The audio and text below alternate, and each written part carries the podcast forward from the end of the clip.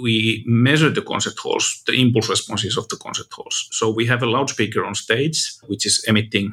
We use sine waves, but then it's equivalent that there will be one impulse. So you can think a clap of hand. Then, so you have an impulse, and then of course you hear the decay of this impulse. And then we have a multi-microphone system. There have to be at least 4 microphones. We are using 6, but 4 is the minimum. And they are omni-microphones. And then based on the time differences between the microphones. So if I don't know if you see here, but for example, if I have 3 microphones here and there's a plane wave coming in one direction, there is a tiny time differences when they hit the microphones. And those tiny time differences we can find with mathematical terms. It's called cross-correlation. We can find out what is kind of the time difference between the microphones when you have an impulsive sound. So you have peak there.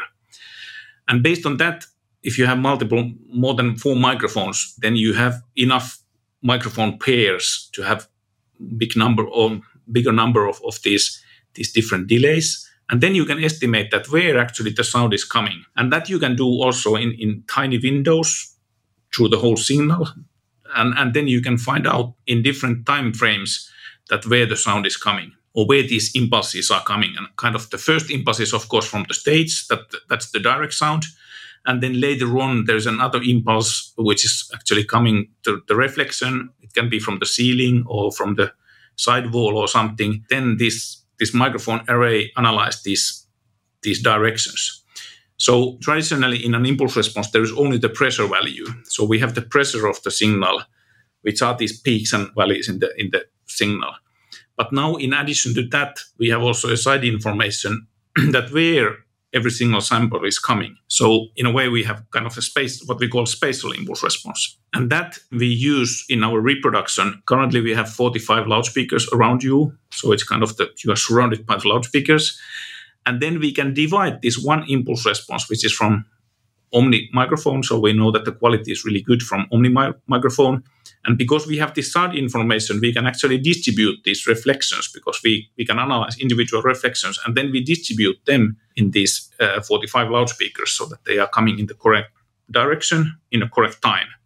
So that way we can replicate the kind of the sound, spatial sound field that you have in a concert hall. And that's of course done only for the impulses, but then there's a mathematical operation called convolution that we can use then to convolve with anechoic or dry recording. And by this way, you can add the signal there as well. So this is for one sound source. But in a symphony orchestra, of course, you have from 50 to 100 players.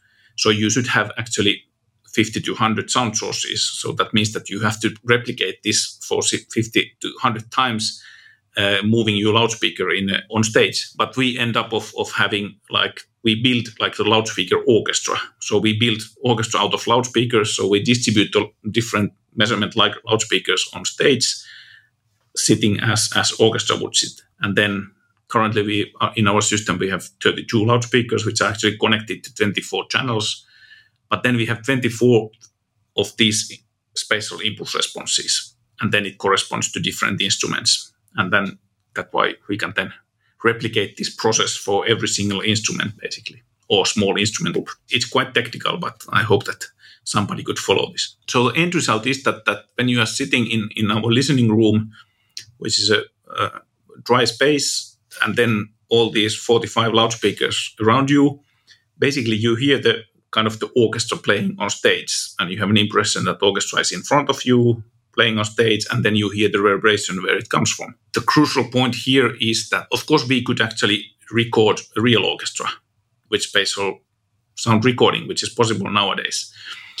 But then when we go to the next hall, because the key point is that we want to compare the halls to understand what are the differences between the halls, is that the orchestra is not playing actually the same way in each hall, because that's duty of the orchestra is kind of play the halls differently, because if it's too dry hall or something that they play differently, that's their job.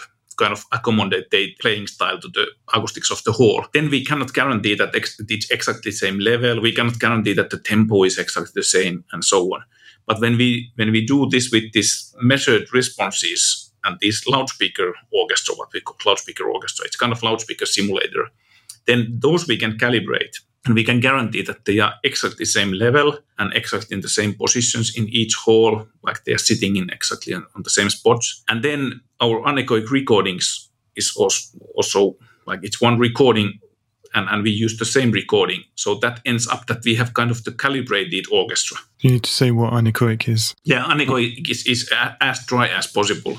So it's dry recording. You can think that it's recorded in a dry studio, for example. With no reverberation, no reverb. Yeah, no reverberation. So it's kind of because we are adding the reverberation to these responses. It all started by thinking that if we want to study concert halls, we have to minimize the variables that there are in our studies. And then the biggest variable is orchestra, because they are humans playing and moving and these kind of things. So they actually change their playing style and so on. So we want to fix this variable so that it's not changing. And that led to the idea of building kind of a symphony orchestra simulator. And then, of course, the microphone array is another thing that, it's the microphones, it acts exactly the same way. We can calibrate the levels and so on. So we fix everything. And then where we are doing these measurements is exactly also that's kind of fixed, like the distances. So when we did our tour 10 years ago, we fixed the distances so that it's always like 7, 11, 15, 19, and 23 meters from the loudspeakers, from the closest loudspeakers, so that we kind of take the same seat in each hall. And then now in the laboratory, when we are listening these reproductions, we can really take a position from 15 meters from the orchestra and then jump from hall to hall and then compare how different there are. For kind of easy differences is a loudness difference. Some halls are just louder than the others. And then if you have exactly the same distance, calibrated orchestra, calibrated microphone system, calibrated reproduction system, then you can, if there is a loudness difference, then it's something that the hall does. How do you do a measurement campaign? And I presume also if you do some measurements one year, you may have some missing information that some people will need in 5-10 years' time. So they'll have to go back and do other measurements. Is there a database online that of people who have done measurements and that can be used for more acoustic research? Unfortunately, not our we have been thinking of kind of putting it online, but it's kind of so much data. Now it's actually possible, but 10 years ago it was too much. But there are some other, nowadays there are also some other studies which have the similar ones. Our anechoic recordings, so these dry recordings, they have been available for free since 2008 when we did them. But how we actually guarantee that we don't have a missing data or something, it's something that we did already earlier, before our tour in Central Europe. We did many halls in Finland, and then we kind of developed the whole symphony orchestra simulator or the loudspeaker, also loudspeaker positions, their orientations, so that they match as well as we can, like the directivities of the instruments. And then we kind of tested it many times. And then in this tour, we went there, we have really strict procedure how we did. We actually kind of copied a little bit what the pilots are doing in airplanes. They have these kind of checklists. And then we had also this kind of checklist that when we set up everything, we calibrate everything, then one guy went to the conductor podium and checked that. Is every single loudspeaker on? Is every single and every wire on? And then this, so that we are not missing data. And then we of course, we kind of measured first, and then we analyzed quickly. First impulse responses we measured, and then we analyzed them quickly in situ there, that, are there any noises? Sometimes we actually found ultrasound noises or something else, that there were some problems. And then that we have a clean and good signal.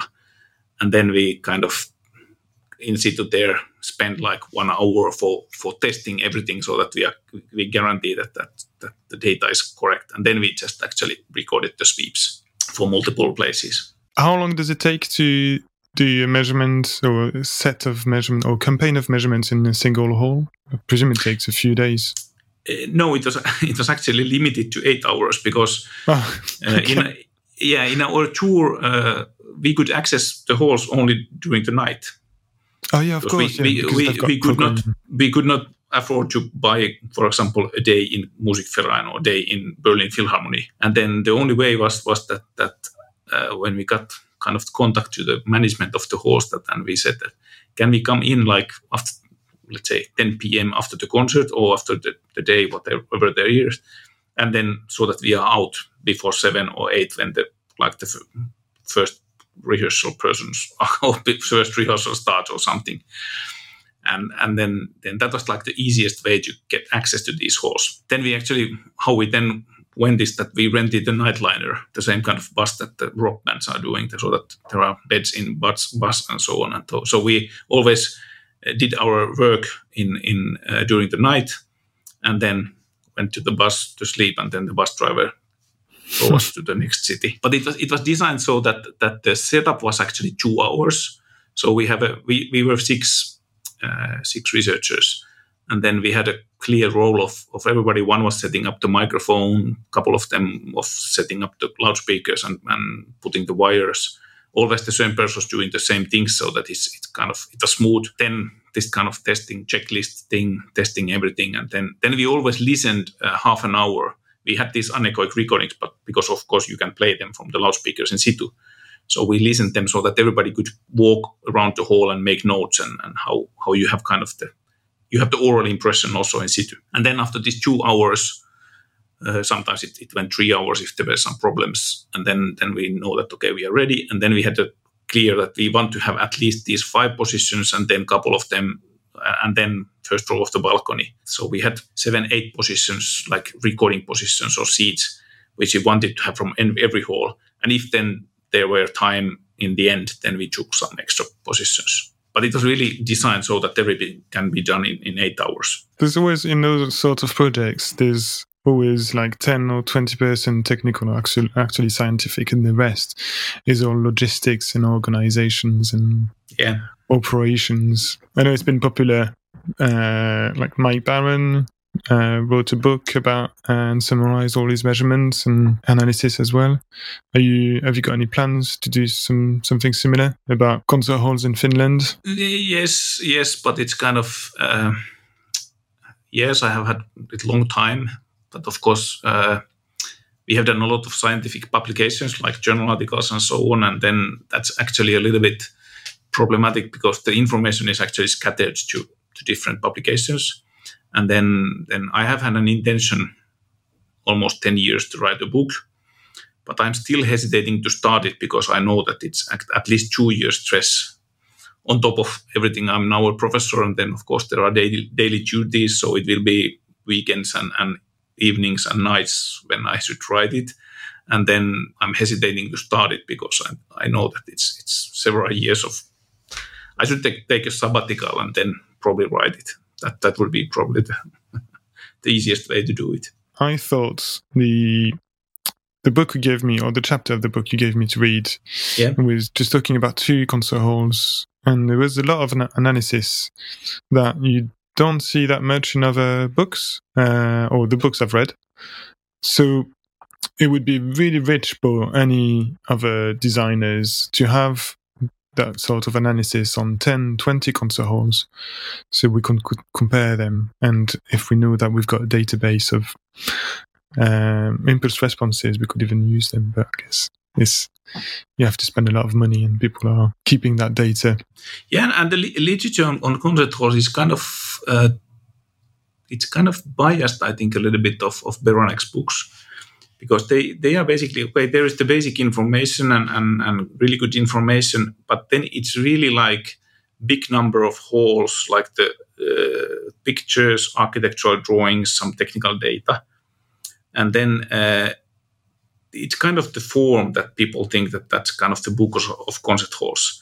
I think Mike Barron's book is the only one which is really like meant for designers, that there are some design ideas, and it's kind of explaining different things like this. Okay, maybe there will be there are some other books, but also there are many books which they are more like cookbooks, a little bit like this, that you have many different halls, and then consultants are looking them and looking at, okay, yeah, this looks like this, and this looks like this, and then the technical data is this. It's kind of maybe having like many pictures of halls so that people get some new ideas out of these. And it's not really like explaining, let's say, basic theories and perceptual issues that has been mainly our research focus.